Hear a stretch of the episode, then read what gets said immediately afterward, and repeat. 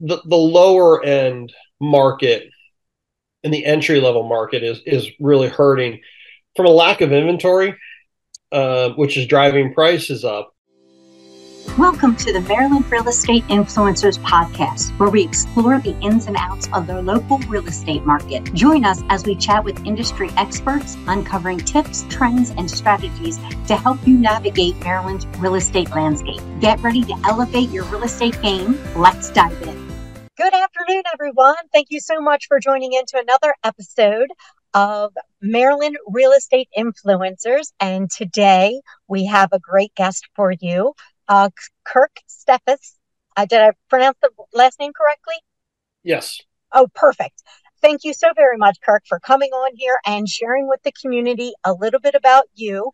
Um, you are one of the 5%, uh, one of the top 5% realtors in the state of Maryland. And so, first of all, just thank you for being willing to come on here and sharing with the community. Oh, no problem. Glad I could help. Absolutely. So, why don't you tell the listeners a little bit about you, how you got into the business, and how long you've been in the business? So, I've been in real estate for about 25 years. Um, I started off building new homes um, in Dallas, and then we moved up here about, oh, six, 17, 18 years ago, and was working with a builder up here. And then when the market started to slow down, I transitioned back into just general real estate at that time. Oh, okay been with uh, General Real Estate since oh, probably 2008. Wow, wonderful. Now, do you do you do a lot still in the new home community, or has that just been a distant part of your past? It's I sell a few new homes once in a while, but I don't do anything really building a wise anymore. Okay. I understand that completely. And where, uh, what do you have a location or a demographic area that you typically work in? So I'm in Harford County. Um, so I cover Harford County, Baltimore County, um, Cecil County, and a little bit of the city, um, general where I work, the north of the city area. Okay, gotcha. And uh, does anybody in your family work in the real estate business with you, or are you doing it alone? No, uh, my wife has a, a real career. She's a uh, department chair at Towson University. She's a college oh, professor.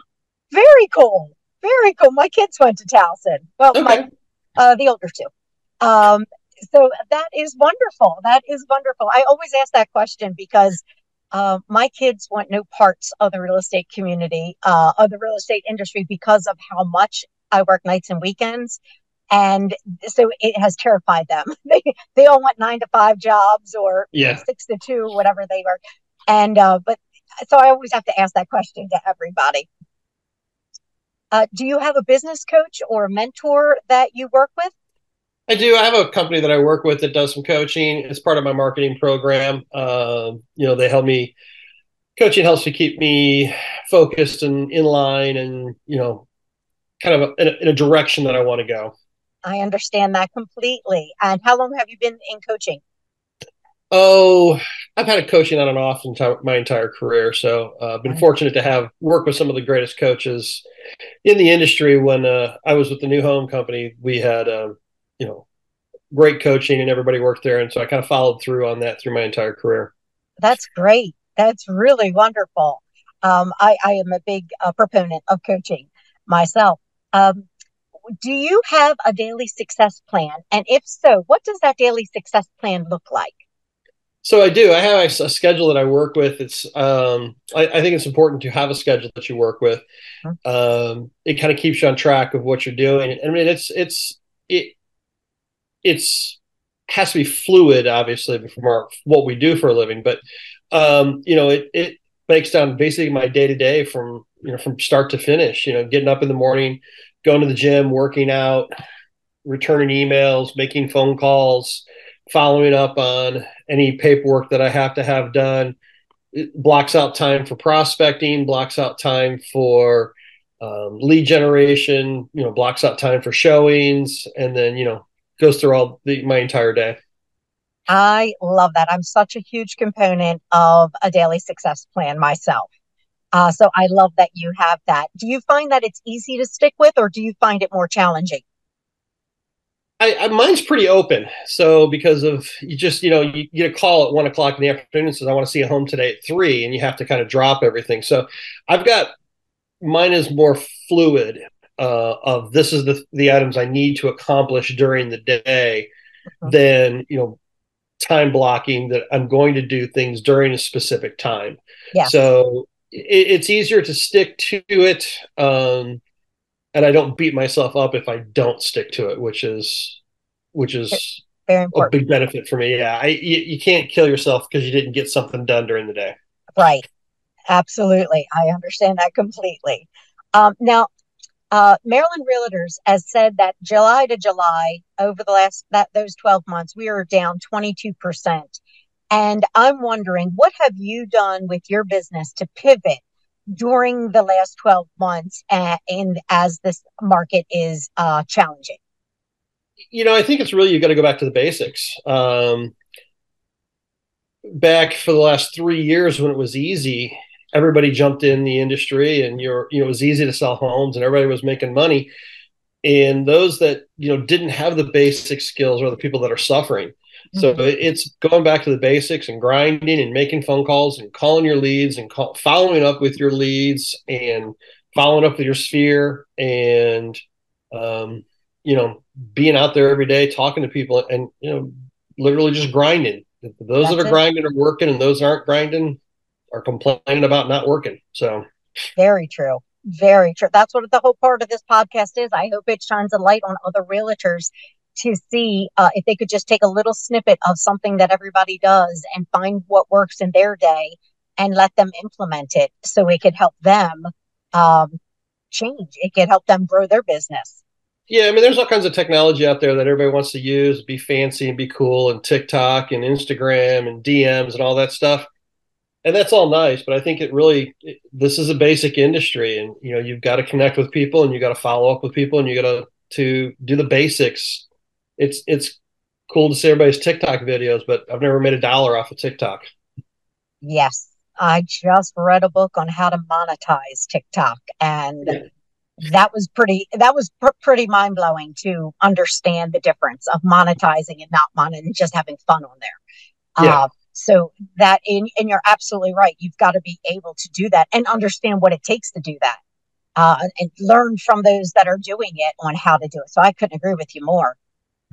Um, I'm wondering if, if you look at your numbers from the last 12 months, um, how much of your business is based off of referral as opposed to lead gen?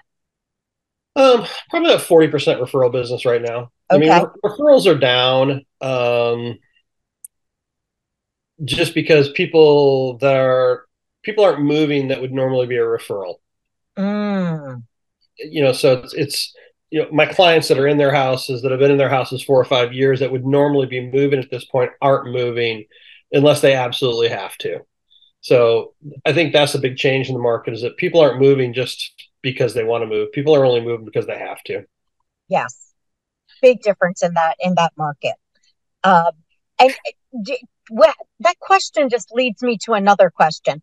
Um, what market do you think is is being hurt the most at this time? Is it the do you feel it's the first time home buyers? Do you feel it's the move up buyers? Do you think it's the move down buyers, the luxury buyers? Uh, do you do you, where do you see the, the difference, uh, the biggest difference? I think the the I don't want to say first time home buyers. The first time home buyers, uh, the under the the 350 price point is the hardest right now. So I mean that's really kind of a first time home buyer that there's no inventory in that market. Right. And there's an unrealistic unrealistic expectation of interest rates. You know, for those of us been doing this for 20 years, we remember eight, nine, 10% interest rates. Yeah. And, and so 7% people are crying. It, it's really not 7% is not terrible. Um, a good market rate should be four to 5%, but you know, when in a year and a half ago you could have gotten three or two and a half percent, people are, are a little bit shell shocked. So the first time in the, the, the lower end market and the entry level market is is really hurting from a lack of inventory, uh, which is driving prices up, and then from you know a lack of buying power because of interest rates. Um, the middle market, the 400 to 600 market, those people aren't. If you were 600,000 two years ago, now you're 525. So you're still in the market. You still have the ability to purchase. You're just not in the same price range you were. Right. The luxury market, people are buying million dollar homes. They're not affected. They're they're buying million dollar homes. Yes. Um, so th- that's really not an issue. What you what we see is typically is someone who was your buying power is diminished by about fifty thousand dollars. Mm-hmm. So that's kind of your expectations have to adjust to that. So Yes. that's that's so the middle market's really not affected as much Mm-hmm. from a buying standpoint. From a buying standpoint, and but as a selling standpoint, do you feel is that it's those uh, that that uh, that middle market, if you will, that uh, five to seven hundred thousand, that they're if you're talking about the sellers, they're the ones that are I don't want to say hurting at this time, but they're the ones that don't need to sell, but they may want to sell. Um, so they may have more of a challenge. What is your thought process there? I think that if home is priced right, marketed right, and shows well, it'll sell. Mm, So that I mean, that's just what it is. I listed a house uh, in the last month. I had two homes sell, one for seven hundred thousand and one for five hundred fifty thousand. We sold them all within two days. So it, it's it's pricing them correctly, setting expectations correctly, and marketing them correctly. Um, and you know, everybody wants top dollar for their house, but they have to be realistic. If your house is a five hundred fifty thousand dollar house, you can't list it at six hundred. You've got to list it at five hundred fifty. right. So I don't see a big homes that have had price reductions were overpriced in the first place. Right. Uh, You know what? See, my, my thought always goes there. I always have that question when I see a price drop, and it makes me stop and wonder why. And of course, I'm not privy to the back end, so I don't know if the seller's coming in hot saying, I want this much for my house, and the agents are saying, well, we'll start out there, but if it doesn't have any traction in two weeks, we're going to drop it to here. Or, or you just don't know what that conversation is. But I always wonder that when I see that. It doesn't happen a huge amount of time uh, nowadays, but when I see it, it makes me stop and I just I want to go and knock on the door and ask. yeah, and really, typically, it's the seller having an expectation of what they think the house is worth Yes. compared to what the market thinks the house is worth. I, I tell all my sellers it's real simple. Buyers, it, it may be a seller's market, Mhm. but buyers are going to dictate the value of the home. So, you know, if you've got a nice home and you want to list it at seven hundred thousand dollars, but the buyers are only going to determine the value at five hundred thousand dollars, it's only worth five. It's only worth what somebody's willing to pay for it. Very true. So if you overprice it, you're not going to get any showings. You know, you, even even there could be no inventory on the market, and if you were overpriced, you still wouldn't sell it. Right. So right. typically those come from an, an unrealistic expectation or a lot of people I, I, I had a client that you said let's just throw it out there and see what happens you know let's list it at, at x dollars to see it what happens and if we get it great if we don't then we'll reduce it um, it's not a strategy i prefer because I, I think when you start doing reductions on homes it has a negative connotation Mm-hmm. Absolutely. people It- start thinking there's a people start thinking there's a defect Right. Right. That it totally makes sense. I can see where that, that where somebody's concern would go right there. Yes. Yeah, I mean, it, if it's been on the market 30 days, there's a problem with it. What's wrong with it? Why doesn't anybody else want it? Right. Now, in that ca- in that circumstance, do you write something in the remarks like it was in contract but fell out of contract? Like, do you do you proactively answer those questions that you know are going through buyers' minds? What's the strategy behind that? Yeah, I mean, if you had a house that was under contract and then the contract fell apart and it was for a mortgage issue or or an inspection issue, I, I think you can address those in the remarks and say, you know, uh, client client client's mortgage fell apart, couldn't couldn't continue with the contract. I mean, you have to be careful what you say. Sure. If there was an inspection issue, I had one where there was an inspection issue. These buyers and sellers couldn't agree on inspections or mm. couldn't agree on repairs. So we terminated and we put in there, you know, unable to come to agreement on repairs. Seller fixed repairs they thought were necessary. So you have you can address some of that stuff. Okay. If it's just a price reduction, there's nothing to address. Right. What do you put? Seller was unrealistic about the price they wanted to list their home. Mm-hmm. Oh yes. Uh, and what kind of trends, and since we're talking about all that right now, what kind of trends are you seeing in the marketplace today? I think we're still seeing prices increase. Um, so, and I don't think we're going to see a, a, reduction in prices. Um, I think we're going to continue to see prices increase uh, fairly dramatically and at a fairly steady pace. Um, and if if interest rates do drop, we're going to see more people jump in the market, which is going to create more demand, which is going to create more pricing pressure. Yes. Yes. Which I just can't imagine them, the values increasing the way they have been the last three years. I'm excited myself as a homeowner. Um, but uh, it, it, it, worries me for my children that are now adults buying, that, that are trying to buy stuff and like how crazy the market is right now. Yeah, and you know, you got to kind of look at it from the flip side and say if the market continues to go up, then you know, 10 years, how much equity will they have to be able to buy their next home? Very so true.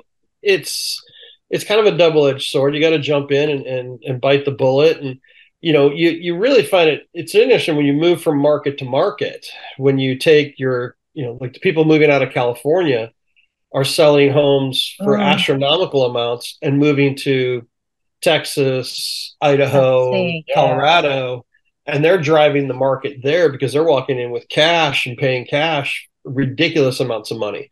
Yes. So, you know, if you take your house here in Maryland and you sell it and you move to Texas or Florida or, you know, the so the mid south, you know, you can have a ton of equity. So yeah. it's all kind of relative. That is. I, I'm still always very shocked by how many people are purchasing in cash nowadays. I, I believe Me too. It's it's surprising me. I don't. I mean, I don't know where they're getting the cash from, but good for them. Very, very good for them. I'm, I'm always shocked.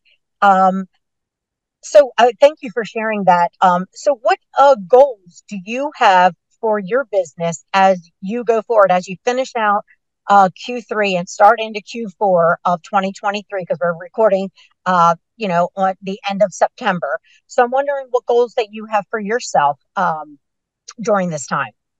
So, I mean, you're strong. Um, I gave all my my my buyers agents and listing agents goals for them to complete for the end of the year.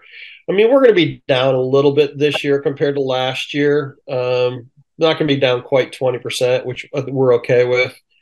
Um, you know, we got to finish the year strong. And then um, really, we're already looking at um, 2024 at this point. You know, right.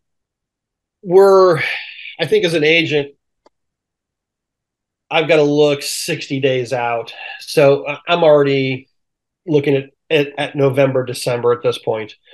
So you know that we're we're into we're into the first quarter of next year so we're we're everything we're doing now is is january business mm. so That's we're trying good. to just finish finish what we've got this year get a couple deals at the end of the year and then go into january strong you know if we, if we can get through december january february strong we'll have a great 2024 oh yes Oh yes, I was just talking. Um, I'm putting together an actual uh, video CMA challenge uh, so it is going October 1st to October 30th. So if you and your team want to join with us, you're welcome to. And we're going to do one unsolicited video CMA a day. Um, so it has to be unsolicited. It's got to be on video. We're sending it to our past clients, our family, our friends, just so that they know what the what their home would sell for today.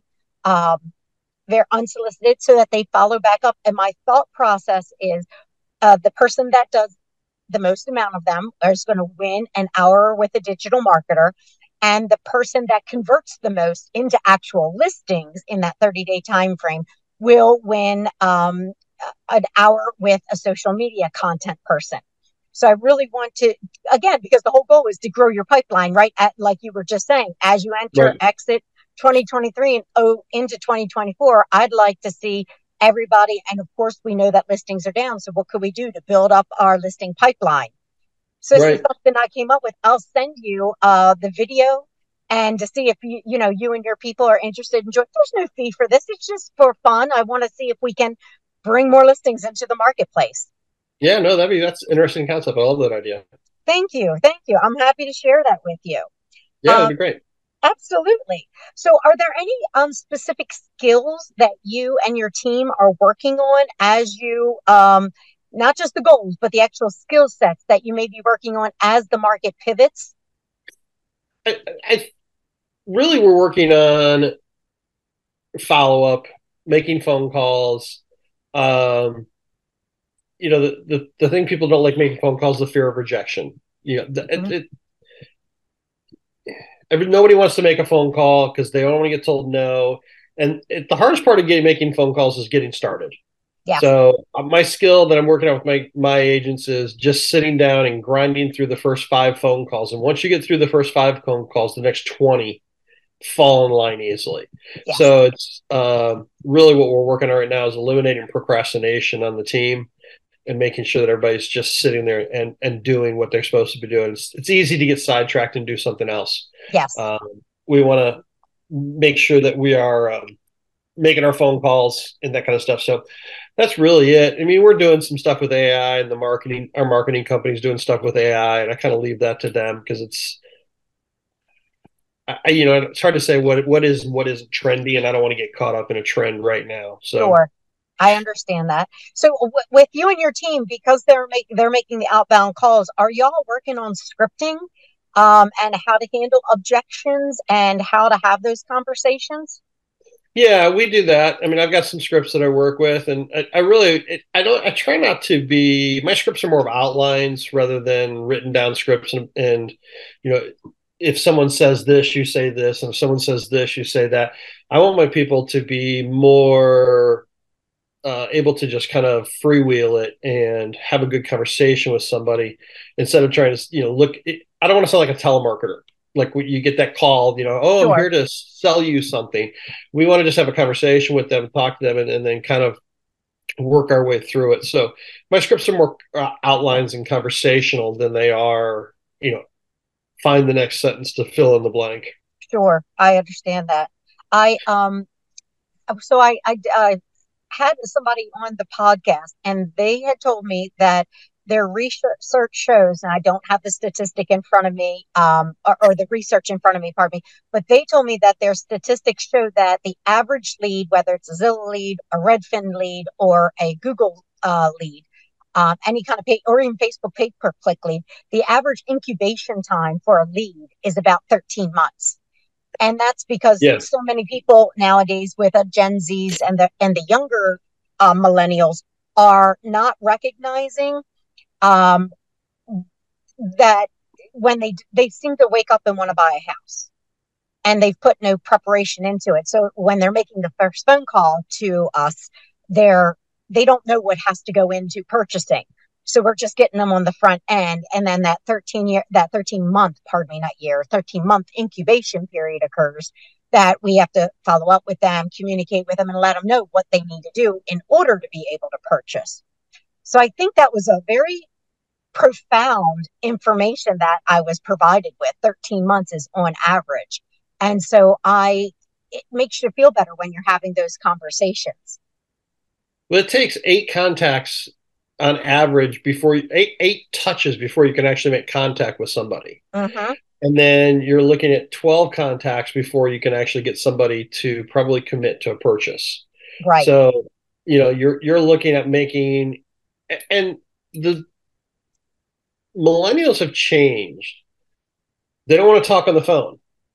So, right. you know, it's eight or 10 texts and emails right. to get them to communicate back with you.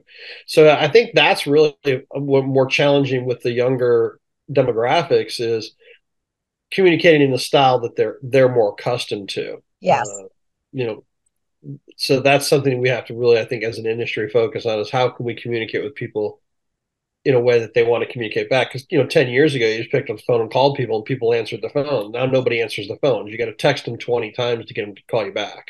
Right, right, right.